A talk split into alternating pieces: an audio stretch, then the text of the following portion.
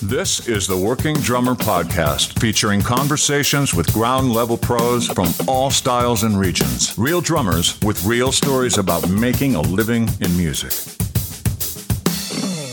Hey everyone, welcome to Working Drummer Podcast. I'm Zach Albetta, and today you're going to hear a conversation between me and my co host, Matthew Kraus. We've only done this one other time. It was when I first joined the podcast, and Matt basically interviewed me. But we've never done an episode with just the two of us having a back and forth about whatever. I've been trying to get up to Nashville to play and hang more often, and I was recently there for a gig, so we took the opportunity to sit down and talk about a few things we both had in our heads. We get into how we think about playing with the click, the sort of new and specific subgenre of social media drumming, some cool things coming up in the life of our podcast and the Drum Click Network, and a conversation about our interview style that was kind of kicked off by a listener comment from a few weeks ago. We would appreciate your support on Patreon. Go to patreon.com slash workingdrummer and a donation in any amount gets you access to exclusive content from our former guests. Think of this as professional development for drummers, all useful and actionable lessons for the working pro. We're populating new content regularly, and as little as $1 a month gets you access to all of it. If Patreon isn't your thing, you can also make a one time donation through PayPal. There are links for both on our homepage at workingdrummer.net. While you're there, you can learn more about this episode and check out our archive of over 300 episodes. Also, please subscribe to Working Drummer Podcast on your platform of choice. We're available on iTunes, Stitcher, Spotify, and YouTube. And be sure to follow us on Facebook and Instagram. Lastly, however you listen, please leave us a rating and review. This helps new listeners find us. Our latest Patreon content features Ash Sohn, also great stuff there from Doane Perry, Joe Bergamini, Stephen Chopek, and Chuck Palmer, talking about specific songs they've tracked drums for and all the technical and creative aspects of those recording processes. You can get access to this and the rest of our Patreon content for as little as $1 a month, so check that out. We'd really appreciate your support. Again, that's patreon.com slash workingdrummer.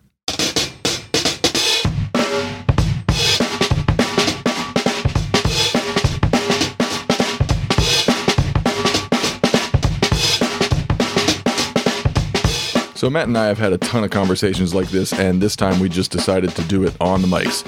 Of course, our show is built on conversations with drummers other than ourselves, but we get into some good topics and had a lot of laughs, so I hope you get something out of just us this week. Here we go.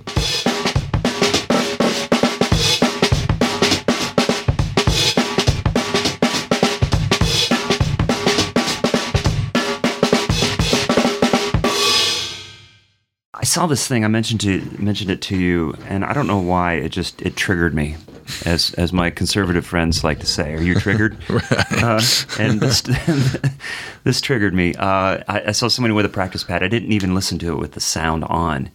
It was just you know uh, a run of sixteenth notes, and and and they were they were they were saying bury the click, bury the click, and and I get that that that is a thing, but I don't know what it was about that that kind of made me cringe and I think it's this concept that that is the way to play good time. That is the way to make music. And if that's an exercise, if that's something, a goal to kind of like see if you can do it, I understand that. But am, am I, what's your opinion? Am I losing my mind? Like, is that just like, no, no, dude, of course, learn to bury the click. But to me, like I mentioned, if you were to pull up a session that you know somebody we all admire had done and we look at the grid they're not fucking burying the click. Right right.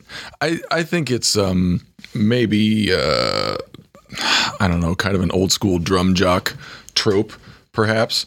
Um you know of course you've got to be able to play with the click of course you got to be able to play with good time but you know it's that's not the point. Like burying the click doesn't mean you sound good.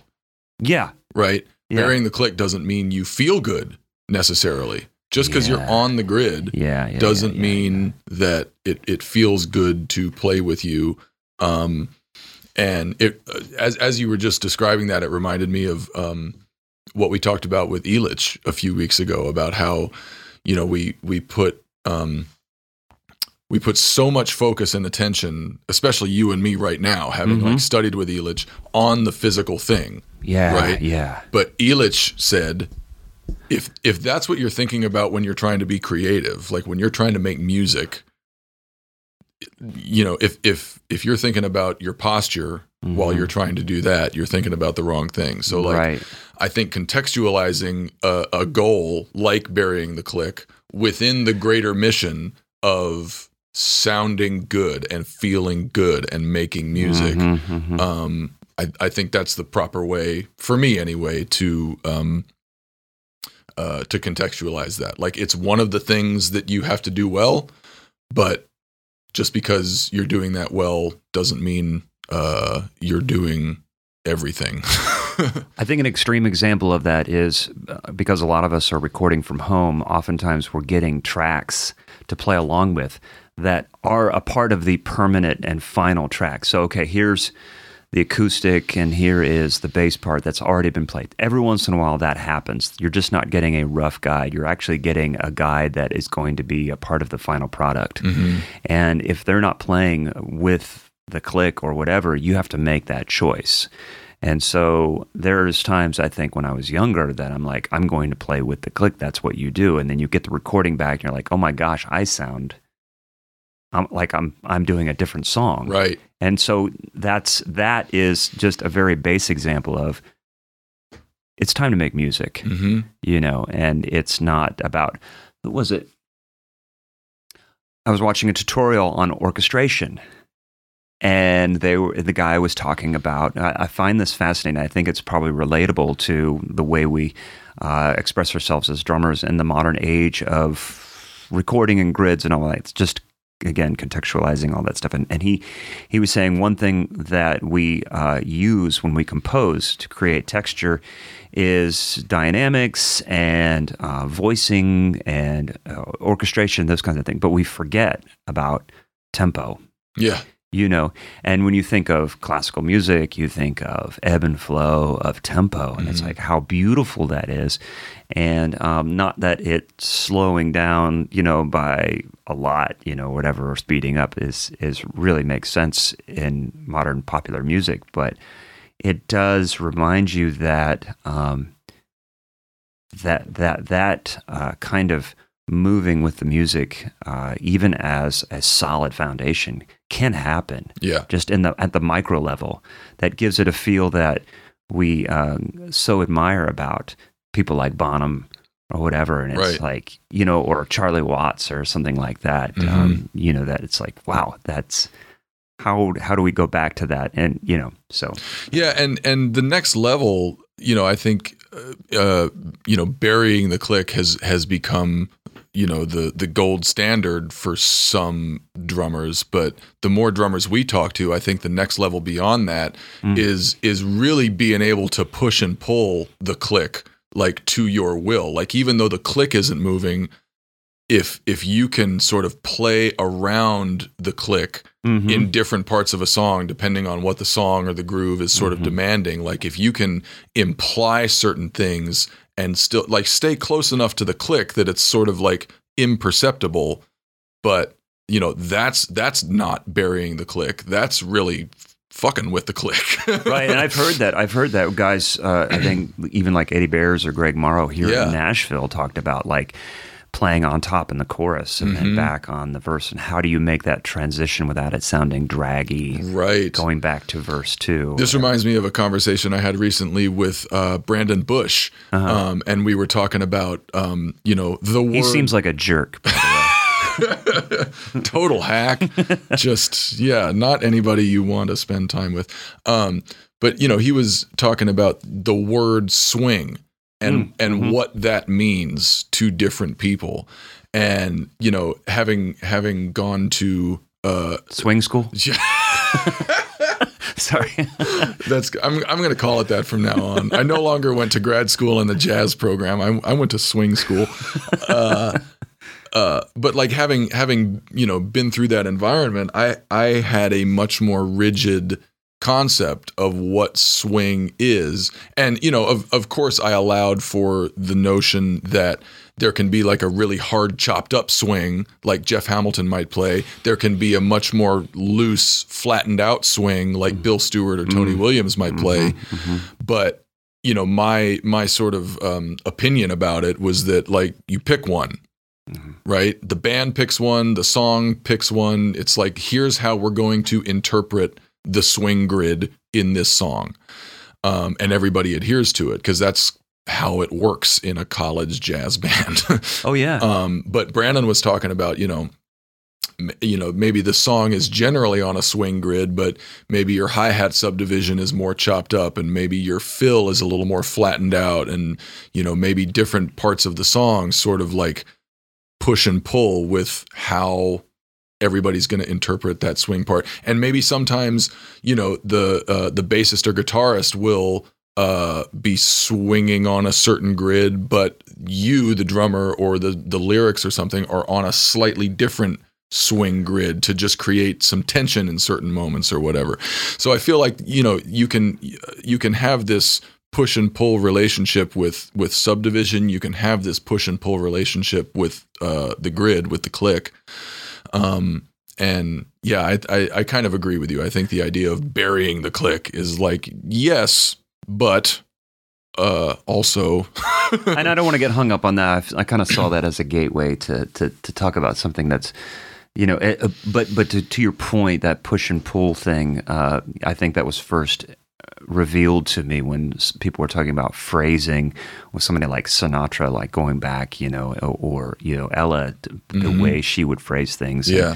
and, like that's not in time. It's like no, it is. or It- Billie Holiday for Christ's Yeah, sake. yeah. Like yeah, you know, um, yeah, it it um, it's it's not it's not in time, but she is hmm right. Mhm. Like Yeah. even even though what I think that's an extreme example of what we're talking about as drummers, like pushing and pulling with the click. You know, singers like Billie Holiday, um, I can only assume knew exactly where the fuck she was in the bar. You know, just because her lyric and her um, uh, interpretation seemed to be just sort of free of it. You you know you can't you can't be free of it unless you know where it is, right? You can't mess with it unless you know exactly where it is. So you know, bur- I think burying the click is the first step towards knowing where it is. How do I adhere to the click, right? Yeah, and once I've mastered adhering to the click, Yeah. now can I do what I want with the click instead of just instead of simply adhering to it, right? You're citing an example of someone that at the beginning of this Western popular music that we've all grown accustomed to was doing, like really kind of set the standard. It's like just not forgetting that. I think Mhm. that was the thing. Also, what's really important to ask you is have you heard David Sedaris's imitation of Billie Holiday? yes. His, uh, It's pretty spot on. it is pretty spot on. Yeah, like he's rehearsed it or whatever. It's Yeah, I love him hearing. Uh, I love hearing him talk about his dad because his dad was just kind of like this, you know, square businessman guy, but he was so into jazz. yes. And and David Sedaris would do this impression of his dad, who also had like that kind of high pitched, reedy Yeah, voice. yeah. and like his dad would be listening to uh, you know Dave Brubeck or something, Mm-hmm. and and David Sedaris would walk into the room, and his dad would just be listening, and he'd be like. Are you hearing these guys, man? They are really cooking. They are just swinging. Can you believe this? What I'm telling you, these guys are hot. That makes that made me laugh when I first heard it. It's making me laugh harder because I'm that guy now. what? Watch that. Sorry. Oh man, We can even take that down. We're in my studio, and my son's uh, S- Squier Strat is hanging on the wall just and, for and looks. in in danger of my uh of, of Here, actually, give it to me. flailings. Yeah, let me uh, play this to- this song I've been working on. Um, no, because I just did that. It's funny. I I, I I've been listening to uh, wearing out uh, Allan Holdsworth live in Tokyo, 1984. I think it's 84. Uh, and I sent it to Eli because he kind of likes some fusion, and his roommate likes fusion. Mhm. And I'm like, oh my gosh! So I'm I'm I, I do as a as a father, I do that all the time. Not Like, many females coming through that dorm. I in the text. Uh, it's exactly what I wrote. I said, he's like, oh, cool, we'll put it on in the room right now. And I was like, well, this will. I, I exactly what I said. I said they will run. Not, yeah, yeah. Yeah. Not that those guys need to worry, but uh, Yeah. Well, concentrate on their school. So you're in town. so we're here. They're not in swing school. They have to actually pay attention to right. classes. Right. Yeah. They have to like make grades and, and write stuff and remember stuff. not just fuck around. Not just uh, with bullshit. music. Um, we're in the same place in Nashville. You're here. Why are you here? What are you doing? What the hell are you doing? Here? I'm here to play jazz. That's why anybody comes to Nashville, isn't it? Finally, jazz uh, swing school is paid off. Uh, yeah. Um, I'm uh, I'm reuniting with with my old good buddy uh, Nick Mancini, vibraphonist uh, from uh, L.A. He's not from L.A., but we met when I lived in L.A. Um, I've obviously since moved to Atlanta. He has since moved to Tulsa. Um, Oh, wow. Which is a cool little scene.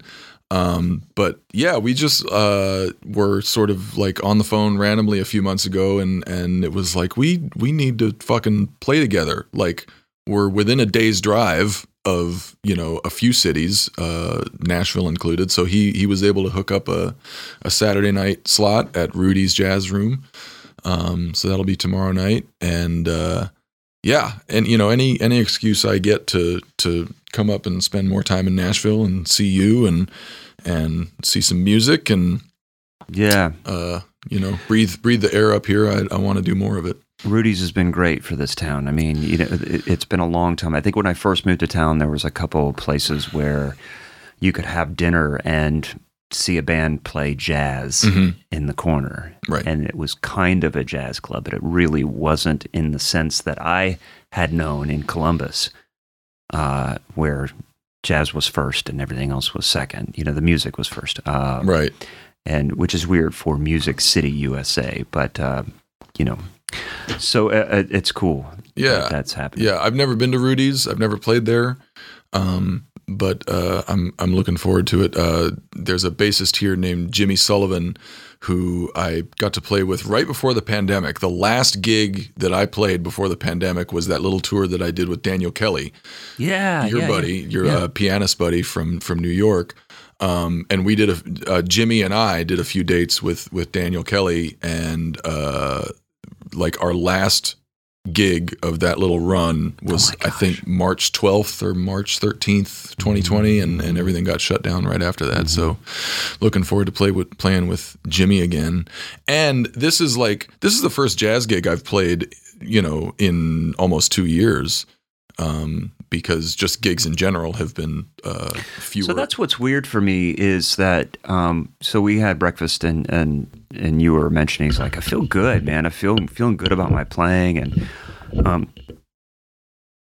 I find that just kind of just to unpack that just for a second is uh, I had a chance to interview the great Simon Phillips and yeah, he was talking about recording Protocol 5 and uh, even got a message from uh, uh, an ex guest and, and uh, a former guest and, and listener um, who mentioned uh, Rob Mount, who said, Hey, man, I, I just listened to this. It was really refreshing to hear Simon talk about how it was a little rough. Like everybody, you could tell that the pandemic had affected everyone's playing, with the exception of the saxophone player who had been who had stayed busy, you know, whatever. But uh, the rest of the band, uh, he said we we got through it, and he's really happy with the results. He goes, but he says I noticed in my playing, and when you hear somebody like that say that, you're just like, okay, the struggle is real. yeah, Um, and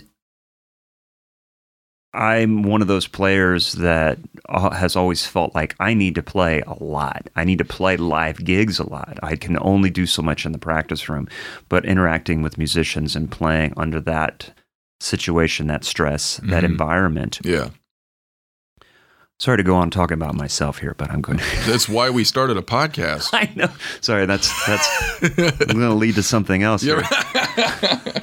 um, but uh, so I uh, I'm always interested because when you said that, you're like I'm feeling good. I'm like, really? How do you do that? How do you do that? How do you like? And and then to, to play a jazz gig or do some of these things after so much time to go in and So how are you handling like that? Yeah, like when I when I said I feel good, um, You were lying. well, a little bit. you know, we've uh, we've talked at length about um, the, the the journeys that we've both been through with with Elitch, and uh, you know, finding a, a different physical approach, and that feels really good. Um, as I sort of alluded to in the Elitch episode, like it's given me an excuse to just really strip down my playing and find out what what is at the bottom of it, what's at the bedrock, like what do I really give a shit about in terms of what I'm about to play. Mm. Um, because uh, you know, with the new physical approach, I'm having to relearn some vocabulary. Just like you know, the old vocabulary that I was doing was dependent on like improper physical use of my body Yeah. right Yeah. so um i'm i'm trying to recapture some of the vocabulary and you know learn new vocabulary without slipping back into the old physical bullshit hmm um so i found success doing that in uh you know a, a few different kinds of gigs but I, I haven't really given it a shot on a jazz gig yet. Um and in general my my playing has become more stripped down and more uh just just simplified. So i'm kind of curious about what's going to come out of me on a on a jazz gig and i'm really going to try to keep front and center in my mind that like even on a jazz gig when when i really have room to run and hmm do you know whatever sort of occurs to me within reason um i'm interested to see like how i react how my body reacts what i'm able to do in the moment what i want to do in the moment. Because there you know in in all of my playing i'm sort of like having these moments where it's like i, I could do a thing here but fuck it i'm not going to. I'm just going to keep playing simply. Or you know i could do a complicated thing here but i'm just going to play a more simple thing. And um it, you know in a way it's kind of playing it safe. Um i think i think the idea of like you know stripping down and and and finding out what you're really made of. That's like a positive spin on it. But you know maybe the negative um take on it is that like you're you're playing it too safe. Um But at the same time, you, uh, it, when we were on Big Fat 5 Mhm. together with Ben, you one of the tracks you brought in was the Erskine track, right. And how we only had a few tracks to choose from. Now, in hindsight, I think there's a couple other ones that I wish I would have brought in instead, or whatever. But in the moment, that was your choice, and it was this very simple thing. yeah And it was- quarter notes on a ride cymbal with a brush so fucking cool. Man. yeah yeah. Yeah. Um, so yeah, I, I think, you know, along with this physical revamp I'm doing, I'm I'm thinking about drummers like Erskine and Gadd and um you know, j- drummers drummers who really play with nothing to prove. They have they have figured out who they are and what they give a shit about and they sound like it, Yeah. right? Yeah. um and so that's that's kind of uh that's the journey i'm on right now and it's it's this weird confluence of like we're kind of coming out of this pandemic. Um i i'm i'm starting to scale down uh my teaching. I'm i feel like i'm i'm trying to enter like a little bit of a new chapter um in my life and in my playing uh that's like I've said before, quality over quantity, Mhm. um, more attention to physical, uh, you know, whatever whatever good things I need to do physically, like really get those in order. Um, but along with that is this is this sort of introspection and project ab- about like what do I really want to sound like? What do I want people Mhm. to know me for? What are the things about my playing that I really like? Yeah. as opposed you know what does my ego want behind the Mhm, kit mhm. like what really makes me feel good about myself when i play and i'm finding that those are usually very simple things And this sounds like an OG thing to say, but I, I feel like that, that there there seems to be this pursuit of validation yeah from other drummers and from uh, the way because uh, uh, what was it? I saw uh, a- again social media post um, from the guys from Drumeo, you know, talking about um, you know the, the the Instagram drummer and, and like this is a legit way of making music. This is legit, you know. So that that could be something completely different to unpack, and and you know that's all well and good. Um, but you have a generation of drummers, and we've had them on the show, Mm-hmm. and they've been wonderful drummers, wonderful guests, and very insightful. Uh, that have introduced this new way of uh, playing music, playing drums, being expressive, and creating, and, and and having this new platform Right. that is different than something that I grew up on. And uh, you know, I we all now dabble a little bit in it by posting things from time to time, but that's and, and hoping to attract work. What I'm hoping to do is attract work use that new format to to create work in the old format of recording Yep. in the studio, recording at home, or playing live gigs. Totally. I view it as like, uh, you know, without sounding too lofty about it, like Yeah. I'm trying to be the change I want to see on social media Uh-huh. in terms of drumming. And and if you know if it doesn't get me all of the clicks and all of the likes that uh, you know somebody like uh, Greyson or, or whoever get, Mm-hmm. like it's obviously not going to. He's a social media juggernaut, but um, like I, I'm on, especially on social media, I'm trying to put out things that I feel good about. Like here is what I sound like. Here is playing that I feel good about. Um, and uh, you know this this this is how I want to represent myself. Um, uh, I was gonna oh so like the the whole social media you know Instagram drummer thing.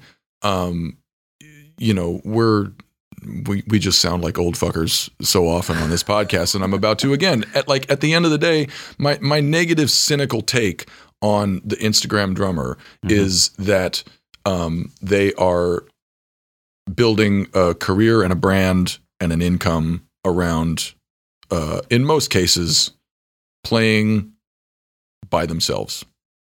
Yeah. Right. Um, and they're doing it. Like more power to them Yeah. but I'm I'm not interested and th- like they're playing by themselves um on on the internet. That was your little um your little velcroed thing on the back of your computer Oh, awesome. just fell off. Oh. It's just the hard drive that all this is being recorded to. yeah, not a not an important piece of gear. Um so yeah, there it's it's it's a one man show or it's a one woman show Yeah. in a room alone. And um, like I said, more power to them. And part of the business model for you and I is now also playing music in a room alone, doing remote recording. But that's still collaborative in a way that just playing drums on social media by yourself is is not. And I have no interest in uh, pursuing or building um, a, a brand or an income stream or anything else that is based on me playing drums in a room by myself. hmm Uh, like if if the pandemic, you know, the pandemic has brought a lot of things into focus for me, but one of them is that for me, playing music with people in front of people is still plan A, hmm right? Mhm. That's still what my machine runs on. I mean, on one hand, you can if you're, I don't know. There's a there's a lot to unpack there. I mean, because you think about the singer songwriter that is by themselves performing with themselves and Right. and and their songs and their creativity and under their parameters, which that is kind of one of the things that I've found advantageous to working by yourself is it's like well i want to i want to play this groove. And i want to record it whatever. Um, but you know i can't play it really as good at 102 as i can at 108 so i'm just going to make it 108 so that is an example bpm so that is an example of something where i think what's the challenge here? Because when you're tracking even by yourself or you're in a session or you're on the gig and this is the tempo for the song and maybe it's outside your comfort zone you still have to deliver Mm-hmm. to make the rest and then you have to interact with the rest of the band. You have to be there. Now all that being said whatever your goal is or my goal is to to, to stay busy, the the, the the players that are doing the things on social media and doing it well that that is a skill set that is pretty it, that's impressive. Right. The, I mean, the like the the it's a separate skill set from the drumming, yeah right? Whatever kind of drumming they're doing, you know, the the skill set that they have marshaled in order to create that platform and gain a following, like that's a separate skill set. Well, and and you know, a, a, it, probably a good thing to kind of tie this all up as a as a great example of someone that we that has done both, as as straddled the line, is Ash. yeah, You know, for sure. so I mean, I think a lot of people. I mean, right when I started this podcast, there was a, a drummer jam. It was a tribute to Neil Peart and here in Nashville. And uh, this guy came up to me and he goes, "Hey, are you Ash?" he thought I, and I look at pictures of Ash like from six years ago. Were you wearing the scarf? I, I probably was. And I'm like, I was like, I, and I didn't really know who it was. Like his name sounded vaguely familiar, but Mhm. 67 years ago, it was vaguely familiar. And then he's like, yeah, he's on Instagram. I don't even think I had an Instagram account. Mm, And then I went and f- and saw it. I'm like, oh, okay, I think I get it. I think, yeah, but yeah, he he he does a an amazing job providing some content, and yet he's got the history and the, and the resume the resume. like i you know it, it i'm reminded of what our friend nick ruffini talks about all the time which is you know the music business versus the drumming business um and Yeah. i think you know you you and i are in the music business like despite the fact that we run a drum podcast you know like our our gigging life don't like like, drums. I'm doing this for the money. right oh man um like our our careers are in the music business right like we haven't built a career of doing clinics or uh selling gear or um making videos or like we we've made a career playing fucking music with other musicians. Um and i think the the younger generation of drummers we're talking about like the instagram drummers um I like I think they're in the drumming business. And Mm. there's there's nothing wrong with that. More power to them Yeah. but I think uh you know again you have to properly contextualize what they're doing and like you said Ash is a great example of someone who is good at both Mm-hmm. like he's got a foot in the music business because he's one of the most in-demand drummers in the world from like all of the pop stars you've ever heard of Yeah.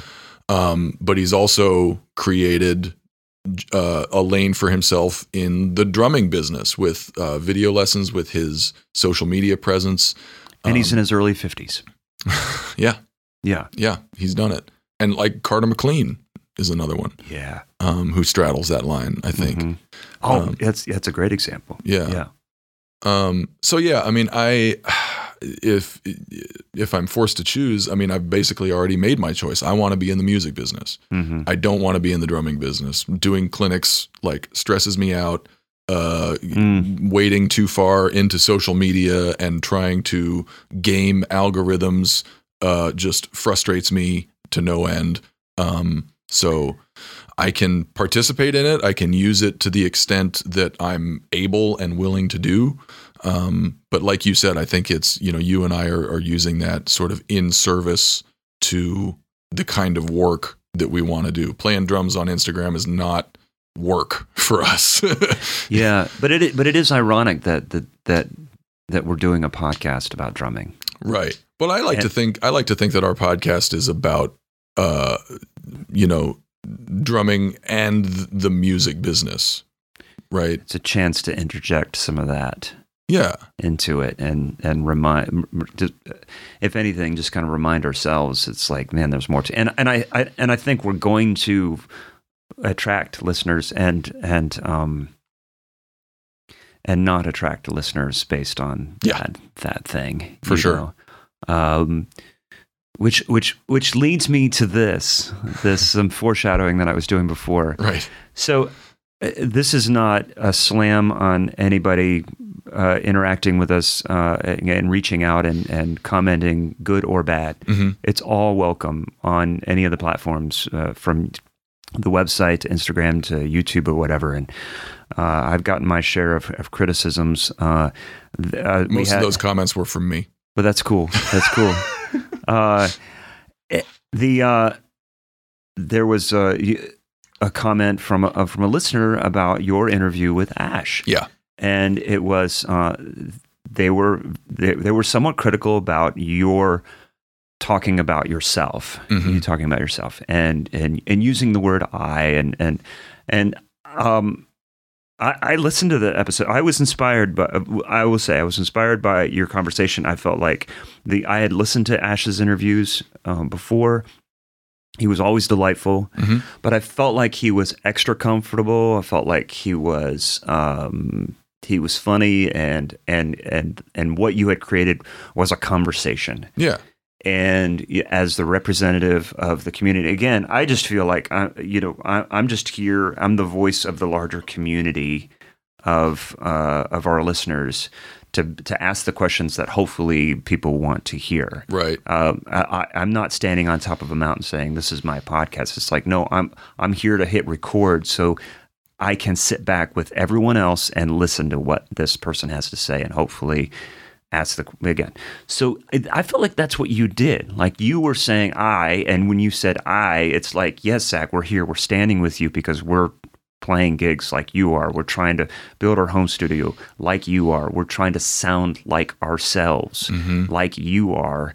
Um, and so, um, hopefully, respectfully, I pushed back on his comments. Say, I disagree with you. You just Uh, used the word I again. I know I did. I did. uh, But no, you were you were super diplomatic in your response to him, um, and just sort of like basically imparting to him what you just imparted on on the mic here, um, and what you thought was was good about my approach, and it's your approach too. Um, I I mean, sorry, did you finish your thought? Were you? yeah, sure. No, it's all about you, man. Yeah, I just I interrupted you like I interrupted Ash so many times. Yeah. Um, but I what we do here is like you said, conversations. Um, Yeah. I think when I first started doing this, I was more uh, uh you know in in the model of sort of like asking a question and listening to the answer and then asking another question. But as I got more confident as an interviewer and as a drummer just in my own journey, um you know, I, I felt like I was really capable of actually having a conversation with somebody like Ash Soan or Peter Erskine or Bill Stewart or, you know, anybody. And I think that's, like you said, that's part of why some listeners come to us um, is because we're active participants in those conversations. We're not just sort of uh, uh, passive holders of a platform for our guests to talk on. Um, and obviously, we want to hear from them. It's it's why we have them on. But in terms of sort of finding information or avenues of conversation that are beneficial and substantive to listeners, um, I feel like, uh, you know, telling telling my own story and using my own experience as a basis for those conversations is a way to do that, and it's also a way to make the guests feel at ease, right?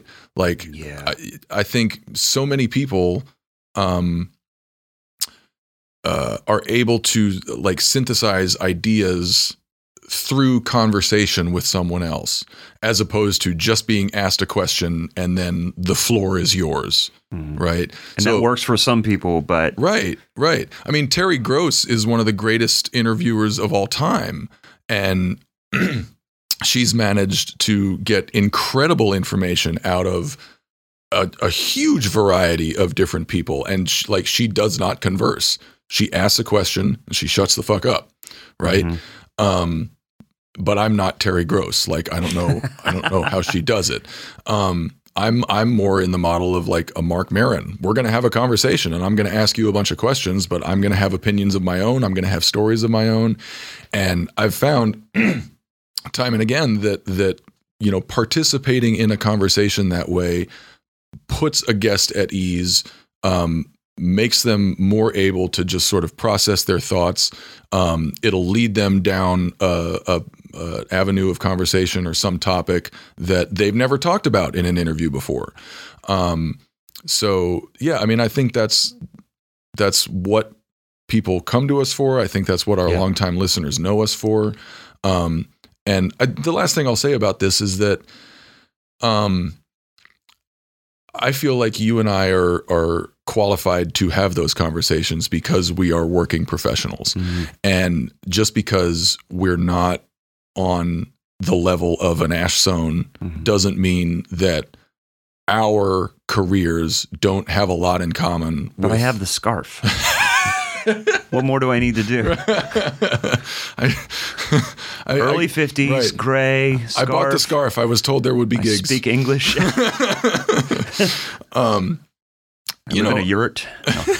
Sorry, it's not a yurt. uh, yeah, I, I think that's that's part of what's unique about our podcast is that no matter who we're talking to, there is an extent to which our lives and our careers have a lot in common with theirs.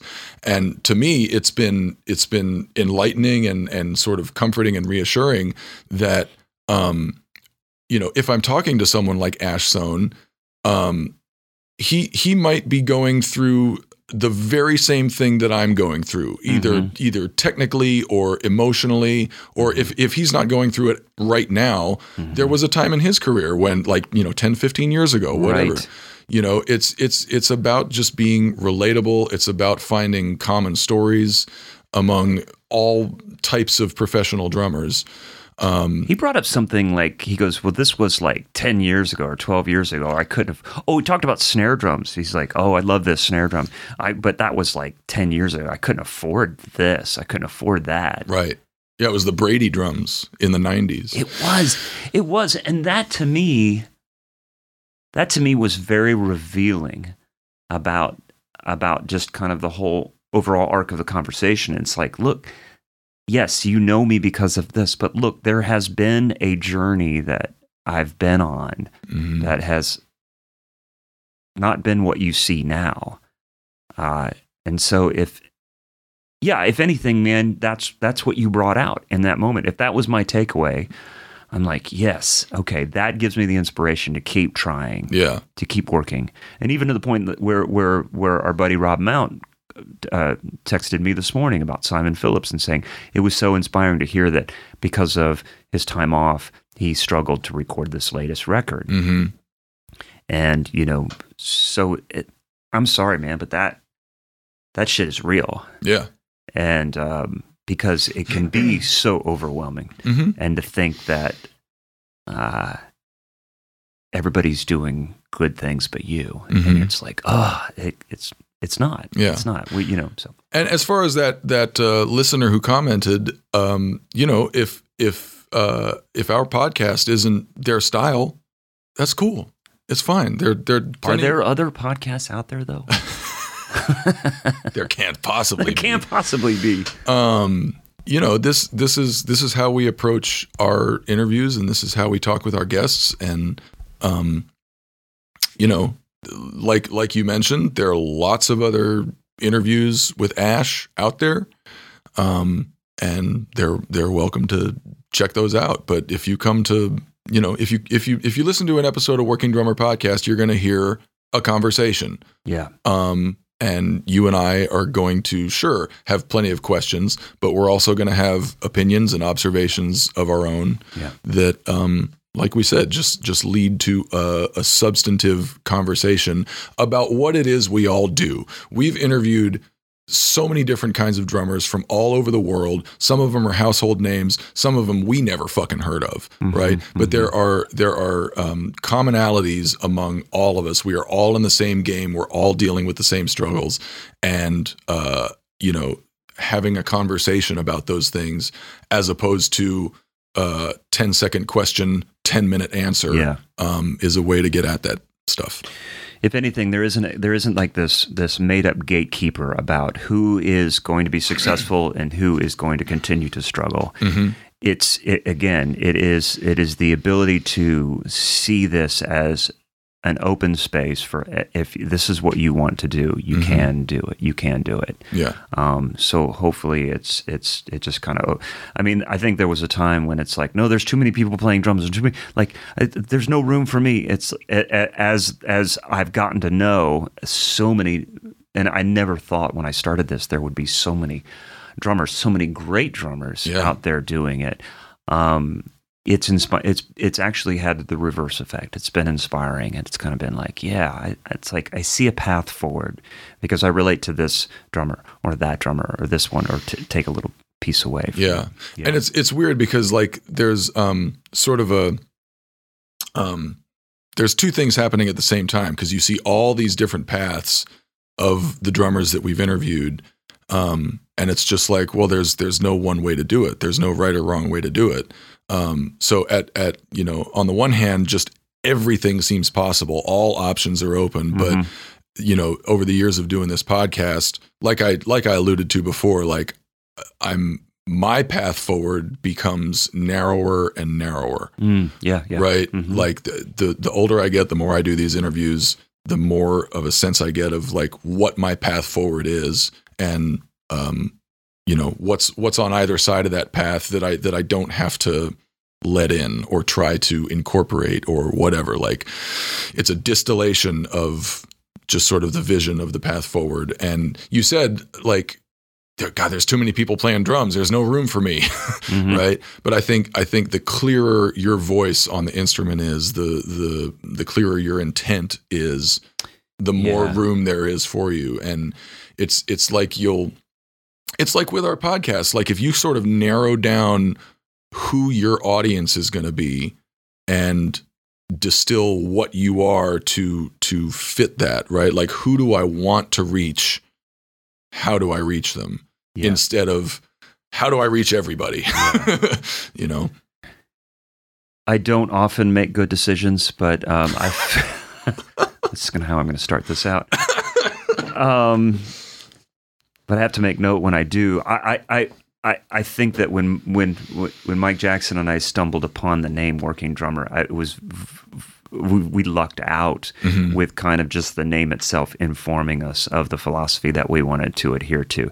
It might have not have been clear from day one, but as as it started to take shape and the show started to move forward and then you came on board, it was like, yes, this is ironically through a, a forum with the working drummer that, that Nick was having you write for. What was Oh it right, called? it was uh, it was called Working Drummer Spotlight. it was like a written a written profile series. Yeah, yeah. Um, yeah, yeah so i mean like uh, uh, it it it, it kind of helped so now uh, all this time later um, working with the drum click yeah, has been uh, has been super fun and inspiring and um and also feel like we're part of a team that ho- that carries our own with the style in which we present the podcast yeah, compared to what Mike Dawson does, or Sarah, or Bart, or Ben, yeah, and it's and uh, so,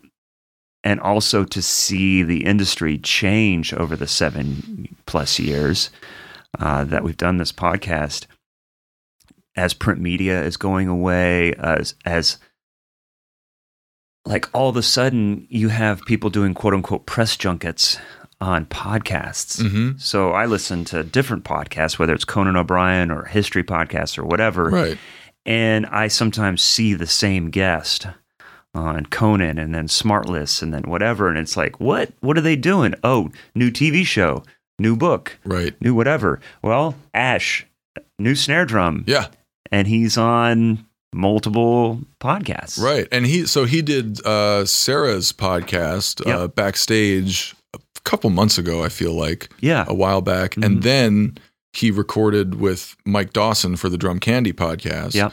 and um, then he did ours. Yeah. Um, and you know, it's it's a perfect example of what I was talking about earlier. That's like you know, three different podcasts with the same guy, um, in a in a pretty short time span, but each one of us got different things out of him. Right. And uh, you know, if you didn't like my interview with Ash, it's it's fine. It's fine. It's, it's how I do it. But you know, I, I think like Sarah, uh, her her whole style is is more in the Terry Gross model, I think, and she's so Mhm. good at it. Just like Mhm. you know, asking a question and then just holding the space for the person to answer it.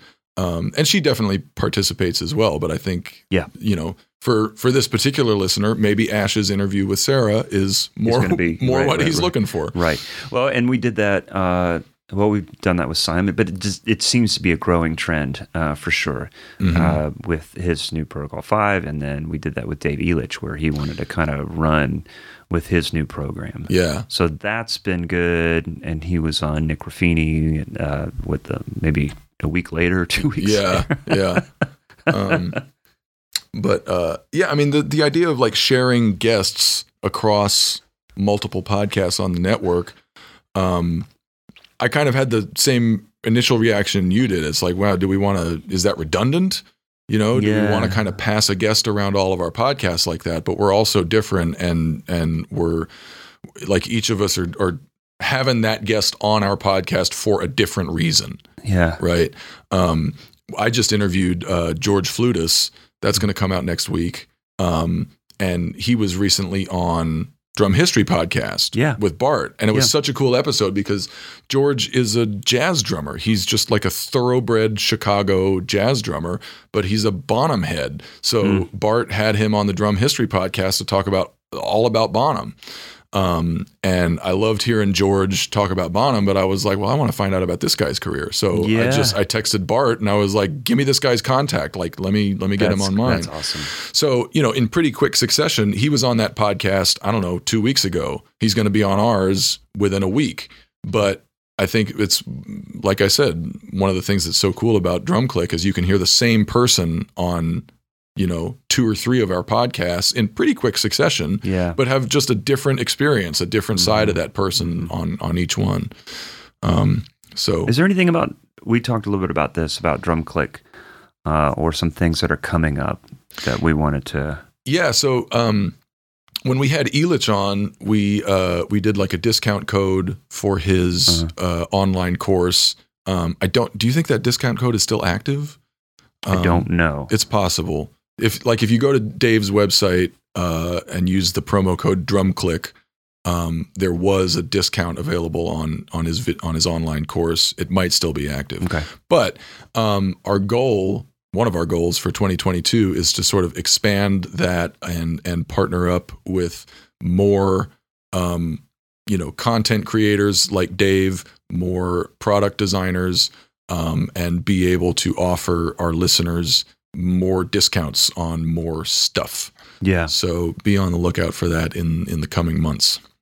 I think it's it's ironic. Like we're we're all shifting to just different platforms for education, for understanding and purchasing products and, and things like that. So, um, yeah, the whole uh, landscape is changing, especially as uh, the print media and the magazines that we grew up on are up in the air. Right. And and I mean, are they in the air anymore? I, Yeah, it I- seems kind of over.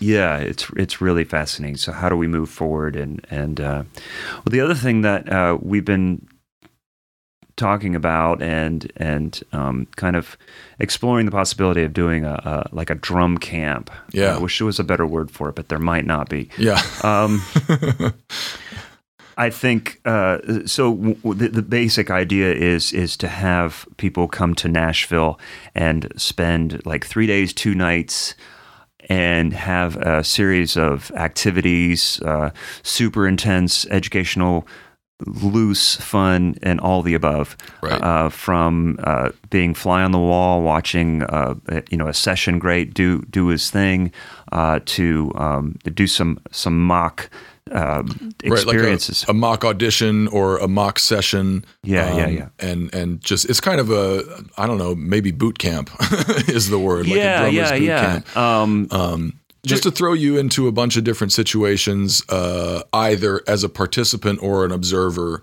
um, Mm-hmm. that that uh, can really sort of uh, enrich your um, understanding of um, what drummers, especially in Nashville, but I think in general, Right. I think just Nashville gives us the, the is, is is simply the place where we have resources within the same area code that we can all just kind of get to uh, and and and and cover a lot of ground and um, the support and the interest from others that have done it, like J.C. Clifford, Yeah. with Daniel Glass and his jazz workshop intensive Mm-hmm. uh, in New York and Germany and different places like that, has given us uh, some some clear direction, some confidence um, that um, people uh, are ready to back us and and Yeah. get or get behind us and, and help us get this done. So, um, just throwing that out there right now. Um, our uh,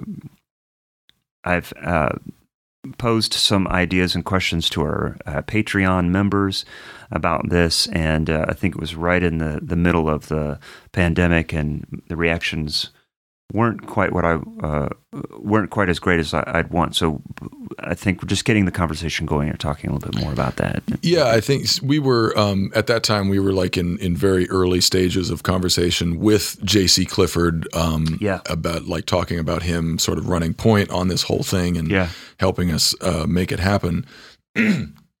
but um, yeah, I think you know there there are going to be probably a couple of uh, perks for Patreon members um, during this weekend. Um, but uh, yeah, like so we're I mean we're still sort of in in the the imagining stages Yeah. of it. Um, but if any listeners out there, um, you know, have interest in it or have suggestions about what kind of experiences uh, they might like to have during Yeah. three days in Nashville, Yeah. um, we're all ears. Um, and uh, yeah, like I'm I'm excited about the possibility of doing that. Um, we don't really have a sense of when that might be. That's been the tough But- thing. I'd be a little bit clearer. You know, a couple of years ago, we just kind of set a time that was good for you and I, and just make it happen. And Right. those who could, but now, uh, you know, uh, it's some people aren't traveling at all. They're choosing not to travel, and and and um, or in compromise in, in one way or another, or it it's just it's it's just not as clear these days right now. So. Um, I think it might just buy us some more time to Yeah. to figure out what we want to do. But I think there's, I mean, there's huge potential for it um, in terms of, of the experience that it can deliver to anyone who attends. Um, and you know, obviously, it'll be it'll be pretty Nashville centric. um, but I think there are experiences in there that that um, will, I, you know, I think throw a lot of people out of their comfort zone in a good way. Um, in terms of you know maybe getting their ass kicked a little bit, not not in an aggressive, uh, negative way, but just sort of being thrown into a situation like, okay, we're we're in a studio. There's a drum set. Here's a song. Chart it out. Yeah. Learn it. Like take some take some direction from the producer or Yeah. the the engineer. Yeah. Um, just you know, sort of simulating some. Uh, I hate the term real world, but you know, simulating some actual situations Right. that uh, pro drummers deal with all the time, and that if you don't have a lot of experience with those situations, here is a you know like a, a safe space, a low stakes. Uh, Yeah, yeah, Uh, with with with with with friends, right. and uh, and then you, do, uh, and it's very Nashville again, Nashville centric. Take a shot of Jack Daniels in between each take. uh, um, I don't know why you're laughing. No, I, I heard that. I heard that that's uh, maybe I I talked to Ben Sesar about this um, when they recorded the Brad Paisley song "Alcohol." They went out and got some drinks. Brad doesn't drink, but everybody in the band had to get a little buzzed to track that song. I actually don't know what song you're talking about. Yeah. you don't? no, I, I, I seriously don't. I I, uh, No, there's a song called Alcohol. I believe it. Yeah. And how it's many a times? country song and it's about drinking. Just really it's that one song. breaking the mold on that one. Um, one thing I was wondering about was thinking about like, okay, so this year, starting out, and again, I, I feel like I always have to kind of say this is not what our podcast is about, you know. Uh, it, but we've had Kenny Aronoff, Ash Soan, and Simon Phillips. Yeah. you know that ba- back to back. That's Yeah. that, that just It was the it- last three weeks. yeah. Um, I'm super excited about the guests that we have coming up, you know, that aren't as big a names as that, but like if I'm I'm super excited about the the content that that's coming up here. Yeah. Um, And really, when it comes to um, what I get out of each interview, um, you know, uh, some of the things that I've really hung on to recently um, came from interviews with, uh, you know, not Ash Soan. Yes. like you know the lower level guys, yeah, um, like uh, Rod Elkins and um, Steve uh, Steve Bidwell from Black Pumas. Mhm. you know the and these these guys aren't the household names that somebody like Ash Soan is. And I love my interview with Ash. He, like you said he was just a delightful dude and super knowledgeable and you know who doesn't want to sound like Ash Soan? Um, but you know those those interviews of those lesser known guys that that or and and ladies um, that you talk about are just you know it's super super inspirational and, and beneficial to me because their experience and the way that they express you know um, their path the way that they talk about it um, Mhm. just reminds me uh, to to stay on the path I'm on or Mhm. maybe to uh, um, not alter it but like keep something in mind right there's like something I've forgotten about yeah, that one of those interviews will remind me about or That- something I haven't considered. yeah yeah that it's like, oh yeah, yeah, yeah, for sure. yeah For sure. I've got um, an episode with uh, a drummer and author, Rob Rufus, coming up that I'm I'm excited about, and it, it took us about four tries to get together uh, for a variety of reasons. Uh, happens to all guys man yeah, man. it's this second thing to go. Um, but he he has found his voice in writing hmm and he's got three books and i've i read his first book while we were waiting to to do the interview and i'm like you know what? I've got time. I've got to let me let me be at least be that guy that that that reads the book of the author you're going to interview. Um and you're really committed. I know i know You're but really uh, professional. I was like, oh, okay, let me try this. And I, I loved it. I loved it, man. It was great. And I, I, I bought a couple copies and gave them as Christmas gifts. oh cool You know, what's the name of the book it's called Die Young with Die Young with Me, Huh. and it's it's basically an account of him and his brother starting a punk band in West Virginia, and then getting picked up to go on tour, and they had these great opportunities, and then like two weeks later, he was diagnosed with stage four cancer, and um, you know having to deal with all that, and um, you know, so it, it uh, but he could tell you that which he does in the interview basically what the book is the arc of the of the story and Mhm. yet it doesn't take anything away from it because the way he writes you know it, it's one of those things uh, um, I, I read a book on on on conspiracy theorists years ago hmm and um, it was o- o- okay uh, content, but uh, content uh, topic, but but man, the way the guy wrote was was poetic. Yeah. it's amazing. yeah And Rob does that. He does that in such an engaging way. Um, so I'm excited actually about his other books. But anyways, my point is, I'm excited about things coming up. I'm excited about uh, things with Drum Click coming up. New new uh, uh, projects that uh, that are in addition to the interviews yeah uh, that we have, whether it's drum camp or whether it's you know any of these other things.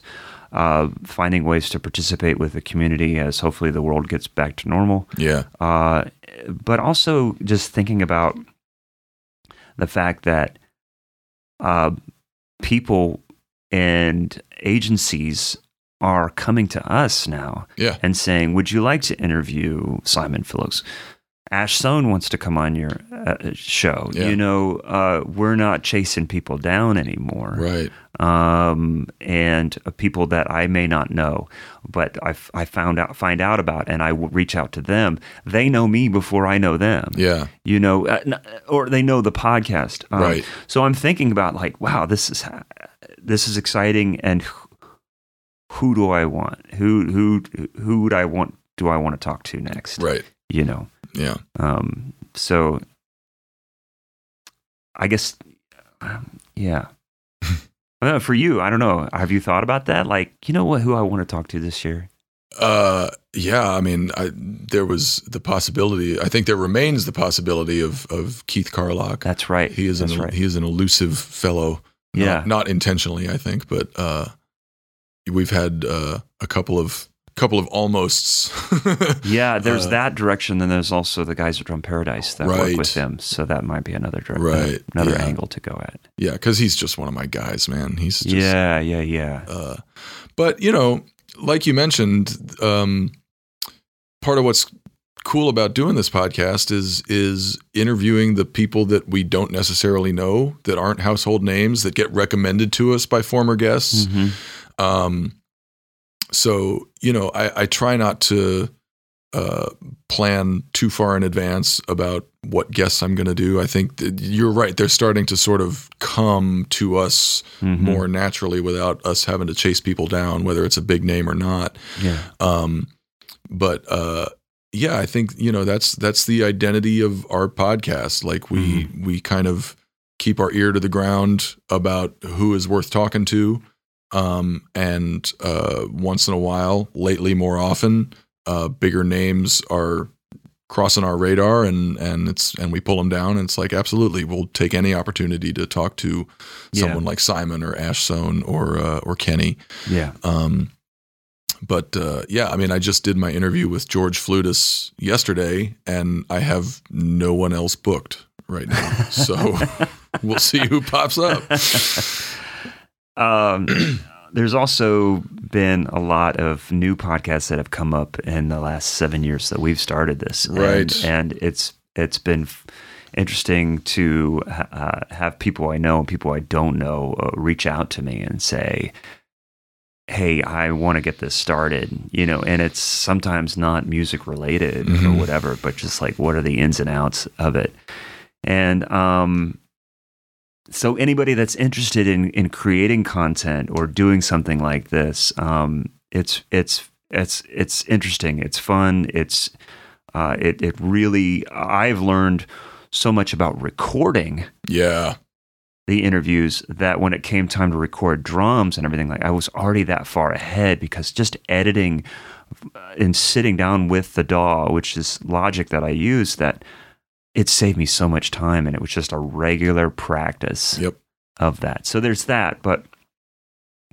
um the other thing that I'm noticing is that anybody that wants to start a podcast, the platforms are kind of in place ready to go mm-hmm. like when we started you had to like put some algorithm in for it to read the audio to reach itunes and now all you got to do is just deliver your mp3 onto such and such's website and they take care of everything for right, you. right. And and we were the dinosaurs. Like when when we joined Drum Click.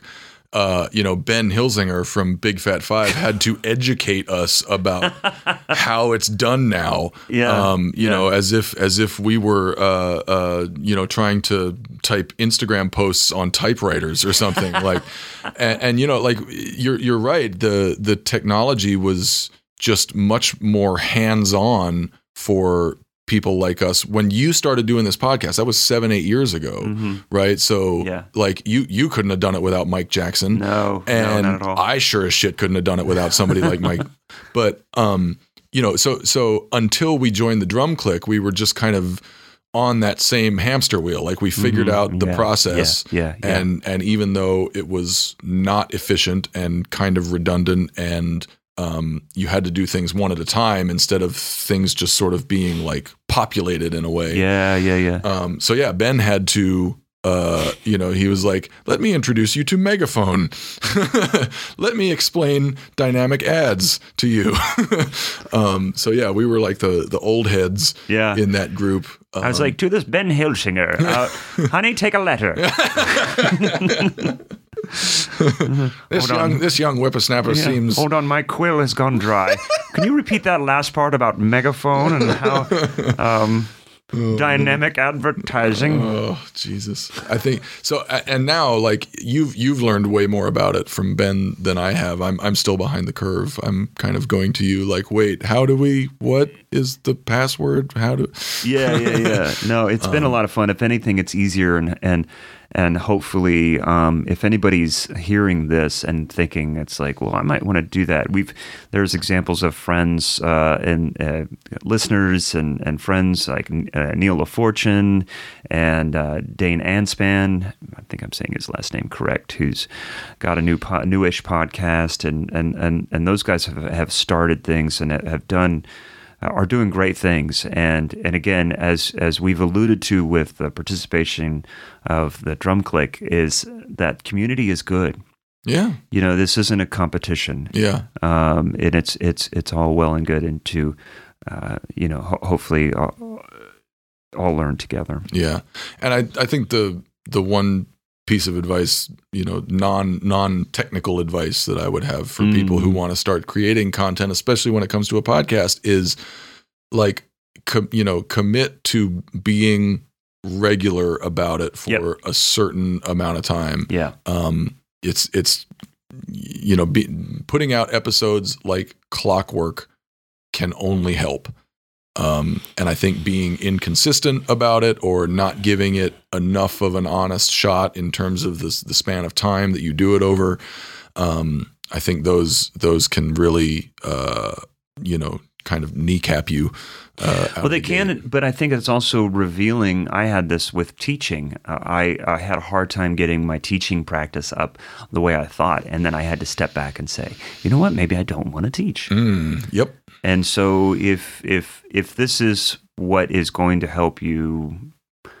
build a an audience and and create good content is uh, is consistency, Yep. and you can't fulfill that, then then don't beat yourself up. you're right Yeah, because I do enjoy this. I continue to enjoy this. I'm I walk away from my interviews feeling like I just played a gig yeah and I'm just like, man, it feels good. Mhm. Like, man, I've grown, I've learned. This has been fun. Uh, my community has grown, but it ain't fucking easy, right and it takes work. Yeah. So, um, and, And- I feel sorry for the for the those that do it by themselves. So I appreciate having you. Ah, man likewise likewise yeah i i don't think i would have the follow through to to make this happen on my own something i've learned about myself in recent years is that i'm i'm not a self starter Mhm. right? Like i won't have an idea And I'm not a self finisher. so. Not what i heard. Um but no like i i do best when uh somebody gives me some marching orders and a deadline Yeah. right? That's when i'll kick it into gear. Um and you know this podcast has been that for me. And and the other thing about it is like you know it's it has been fucking 6 years yeah, since i joined yeah, yeah, i mean yeah, a little more than 6 years it's been 7 since you started it yeah. and in in in the podcast world that's a long time It is a it is a very long time. Yeah. and so if you're thinking about uh, starting a podcast or doing a podcast, like, you know, it's not unlike the music business and being a professional drummer. Like half the game is just fucking sticking around. yeah, yeah. like if you can just stay Yeah. in it and keep going, um, you know, how like how many podcasts have come and gone in the lifespan of our podcast? Yeah, yeah. Right. Yeah. And and we're still not the most popular. Like nobody's Mhm. ever going to topple Ruffini. Like Drummers Resource is just Mhm. the juggernaut, you know. But our our following has steadily increased.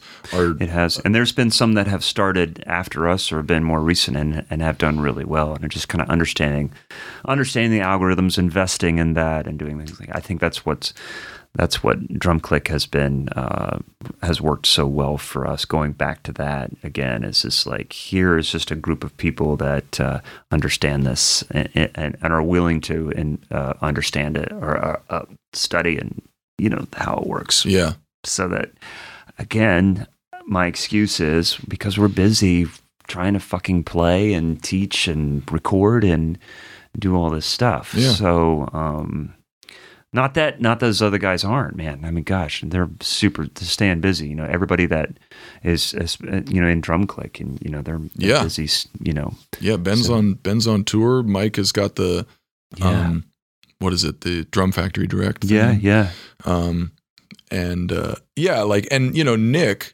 Ruffini over at Drummers Resource, like he he is he is not a working professional drummer for the most part, but he's just busy as fuck. Oh, with Yeah. with uh, you know like real estate and different media projects and consulting and Yeah.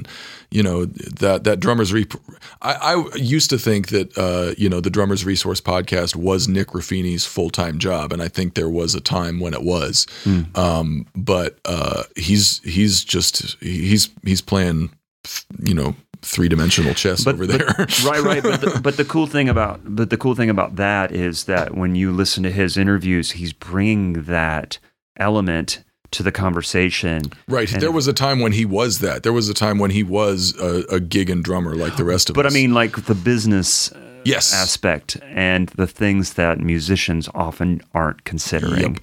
and the financial aspect, and it, and it's like investing and uh, in different financial, just be considering things that that again, like I said, I'm being redundant, but musicians don't think about financially, and, Yeah. and uh, from a business point of view, that that is really it's been really invaluable. I think you and I just started this podcast so we could talk about our feelings. Yeah. Yeah. And then I hand it over to my spouse and say, Here you go. You want to know what I'm thinking? this is how you will find out because I'm not going to say it. Oh man, are we gonna do the drummers' wives episode? Man, like we need to get Christina up here, or you all need to yeah, come down to Atlanta. Yeah, yeah, yeah. Uh, like- that's the thing. We need to go there because this is what your maybe fifth trip to Nashville, and Yeah. yeah, at least.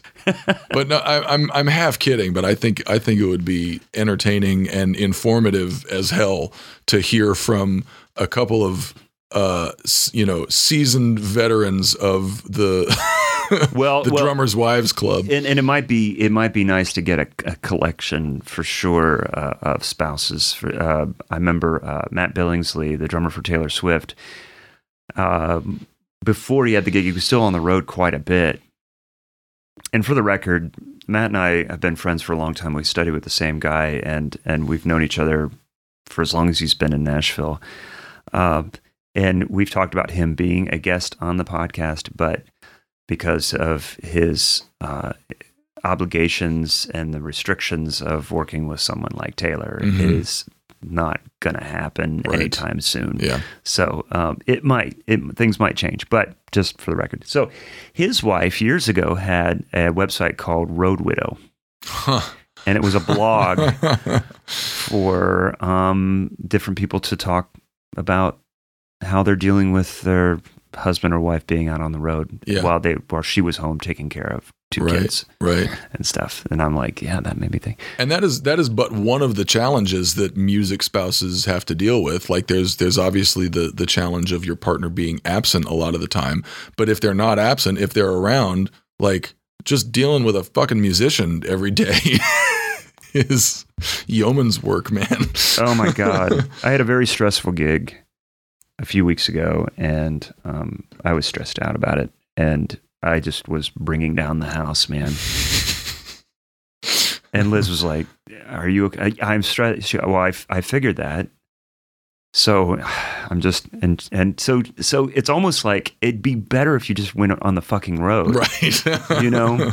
to have you just because because I'm not taking that emotional energy to the gig. right. Again, I'm trying to pretend to be a a um not a, pacifist. I mean a um a uh, extrovert. Right. Yeah. Right? Yeah. Brandon, what was his name? The drummer, passive, uh, a um, introvert pretending to be a extrovert. Oh, Brendan Buckley. Brandon Buckley. We talked about that. And speaking of sharing guests, he's he's on the most recent. Uh, is it Big Fat Five or Drum Candy? He's on one of them Okay. recently. I'm pretty sure. Yeah. Um, but yeah, like a lot of us, you know, are introverts who have learned how to do a good extrovert impression. Um, and then when we come home, Oh God. You know. it spills out everywhere. yeah, we just we take we take what we do so personally. Um, What do you mean? I'm just kidding.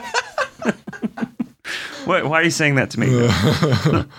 um, yeah. yeah, I mean, it takes it takes you know a special kind of partner to realize that we take what we do personally, and then for them not to take. I think it would be. I think we need to make that happen in 2022. Yeah, Yeah, even if it's well, e- even if it's Zoom. Yeah, we could do remote. Yeah, because sure. that way we can get multiple people involved.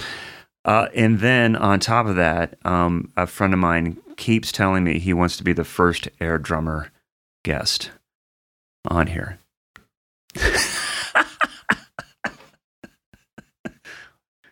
no, no reaction. No. Oh, there was a reaction. It just wasn't audible. Uh, Uh, funny ass guitar player. He's just like, I want to be your first air drummer. I could talk about my technique. I could talk about what my favorite songs to air drum to. I'm like, how would I make that a whole episode? I love it, but how would I make that a whole episode? hey, uh, one of, one of the things that I like about our partnership is that for the most part, we we leave each other the fuck alone as far as who our guests are.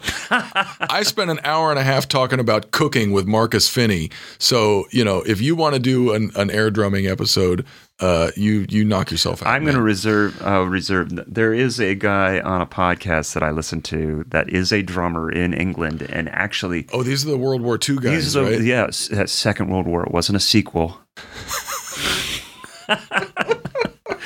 no, no. Al Al Murray, who I discovered later, is a drummer and part owner of the British Drum Company. So he's he's like the comic one, right? Yeah. Okay. Yeah. Yeah, yeah. and and he's I've posted something about a shirt that I had on, and he liked. I mean, like we're he he sees me on Instagram, you know, and I've reached out to him, but it's one of those things that, um, but you know, he's a drummer, he has a podcast, um, you know, it's all about Second World War, but at the same time, uh, I think I don't know that might backfire, but he's he's delightful. Well, I mean, what what does backfiring look like? We're gonna lose all our listeners. We're gonna like you know. no, we're no, no, get no, an- no, no. Back backfire as far as like, uh, what if it, like we get on and he's it's just like there's no conversation or Oh no, I don't. I've I've Yeah. listened to that podcast. He's a he's a cut up. Like he's, yeah, I- he's he's very yeah I, like I've- I like him a lot. I'm Yeah. sure that would go swimmingly. yeah. Um, but yeah, man, do that. Talk about World War II. I don't, you know, it, if if our inbox fills up with like you're supposed to be talking about drums, then we're you know we'll you will politely respond to those emails, and then we will move on. no, I've gotten people. A couple of people say I heard the one about cooking, and yeah, I'm really into cooking, and Yeah. yeah, yeah. I mean, That yeah, that like th- th- that that wasn't our uh you know, that episode didn't get the most downloads that month probably. and I'm sure there were people that saw that in their feed and they're like, "What the fuck is this? I thought this was a drum podcast, whatever." Um but uh again, you know, uh this is Well- this is this this is our podcast As I and- say to anyone, if you don't like it, start your own podcast. Yeah, man. Absolutely. it's not that hard, yeah. or is it? It well, to it's catch not the attention to get to the point where Ash is interested in being on your podcast. that's hard. That that takes time. Yeah. yeah, yeah, that takes easy. time. Um, round to, to kind of circle back, Right. Round, uh, tie all that up. yeah, you can you can start your own podcast, and if you don't want to do that, you don't have to listen to ours. we would love for you to, yeah, yeah, yeah. uh, Yeah. but you know, and that's you know, uh, there's another parallel between you know what we do on the podcast and and what we do in our careers. Like we're not going to be for everybody. There, you Yeah, ju- it's yeah, yeah. impossible. You Yeah. can't be everything to everybody. Mhm. All you can do is what makes you feel good and what you think you're good at and what you think your best foot forward is.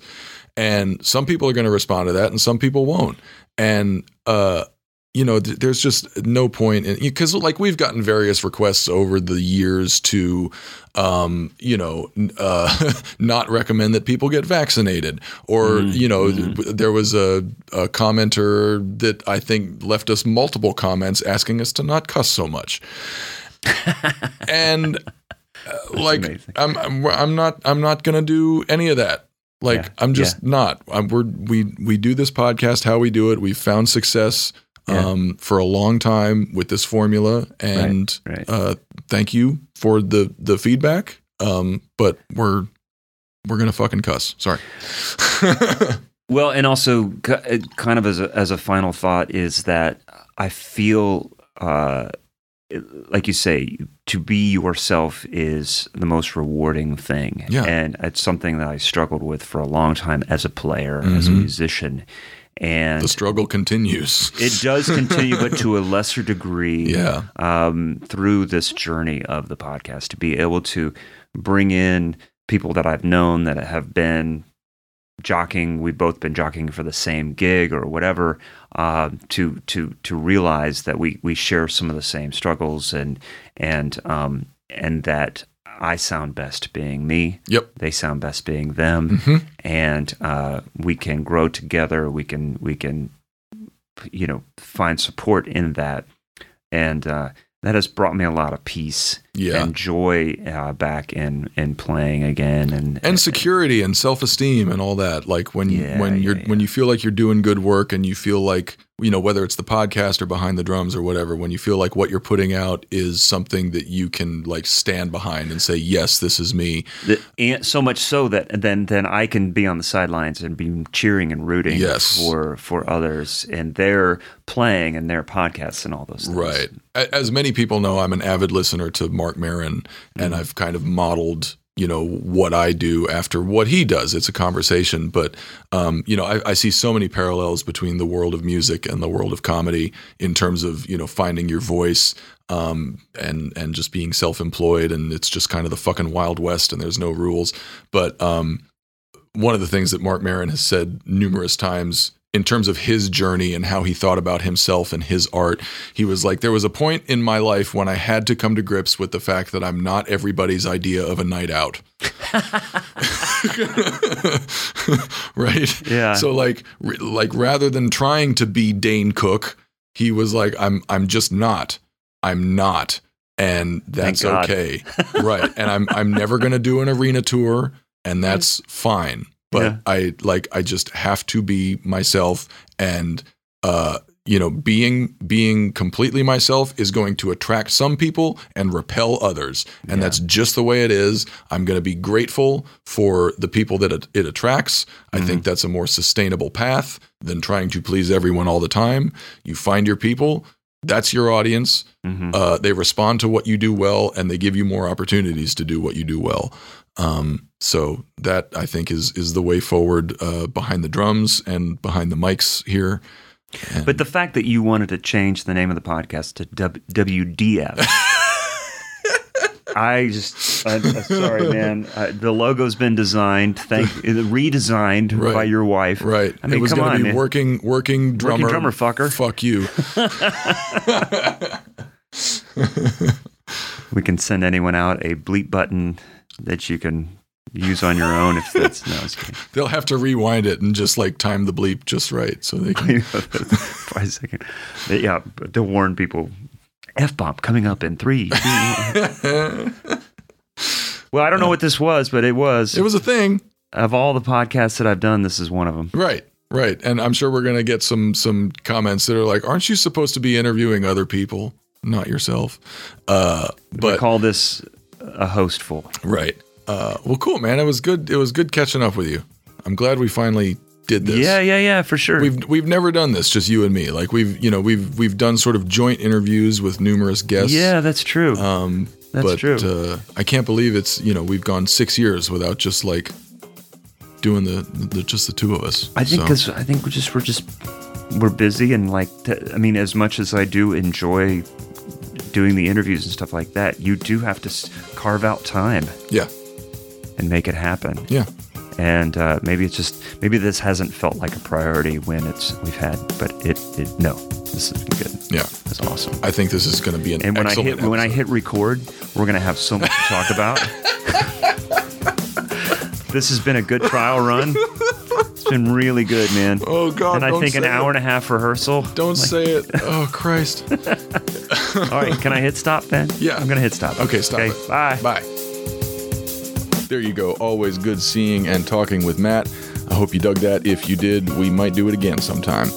That promo code for Dave Elitch's online course is still active. It's good for 10% off. Go to daveelitch.com and use the promo code DrumClick. And like we mentioned, be on the lookout for more discounts and deals through the DrumClick network.